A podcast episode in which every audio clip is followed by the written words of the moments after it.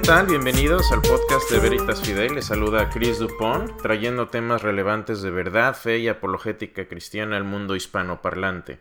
Y bueno, ya que el tema del podcast es Veritas Fidei, Veritas de latín, ¿verdad? ¿Por qué no hablamos un poquito de lo que es la verdad? Últimamente en nuestras sociedades se niega mucho el concepto de la verdad, es decir, la verdad se ha relativizado a una opinión personal. ¿Por qué es esto importante? Porque Primera de Juan 5:13 dice, se les escribo estas cosas a ustedes que creen en el nombre del Hijo de Dios para que sepan que tienen vida eterna. Si no podemos saber nada acerca de la verdad, tampoco podemos saber esto. También Juan 14:6 dice, yo soy el camino, la verdad y la vida. Nadie llega al Padre sino por mí. Entonces Jesús está haciendo aquí ciertas declaraciones exclusivas de que la verdad se puede conocer, le podemos conocer a Él y la verdad se puede conocer. Ahora, ¿qué es la verdad? La verdad es decir las cosas tal cual son. Es representar clara y objetivamente la realidad o tener la confianza en la verdad, la existencia o confiabilidad de algo.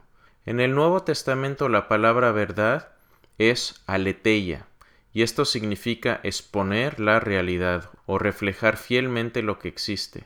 Literalmente significa desenmascarar o exponer a la luz la realidad, traer cosas ocultas a su fin para ser mostradas tales y como son.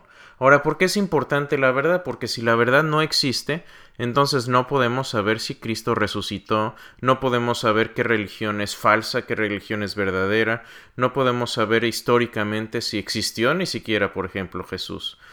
Dice también la escritura en 2 de Timoteo 3 que habrá hombres amadores de sí mismos, avaros, vanagloriosos, que tendrán apariencia de piedad, siempre están aprendiendo y nunca llegan al conocimiento de la verdad.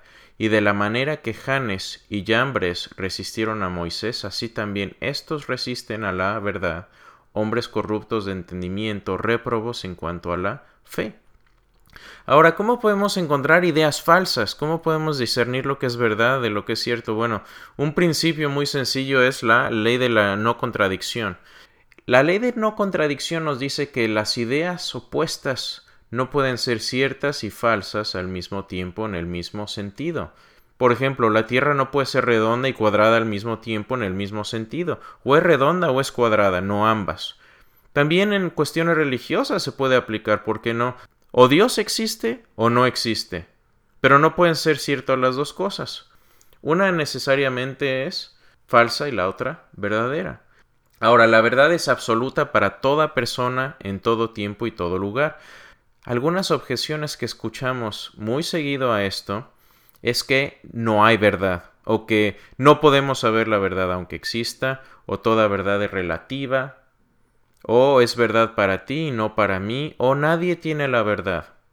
La mejor herramienta para este tipo de objeción es aplicar la declaración a sí misma, porque todas estas declaraciones se autorrefutan, es decir, si yo digo no sé hablar absolutamente nada de castellano, ustedes me preguntarían, bueno, ¿qué no está hablando en castellano? ¿No está hablando en español? A esto le llamamos la táctica del correcaminos, porque porque igual que las caricaturas del coyote y el correcaminos, el coyote siempre termina en el acantilado, se le termina el piso y termina cayendo al precipicio. ¿Por qué? Porque no tiene un fundamento donde sostenerse.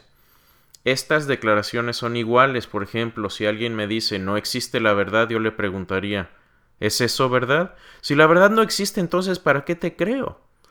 Si alguien dice la verdad absoluta no existe, le preguntaría ¿Estás absolutamente seguro?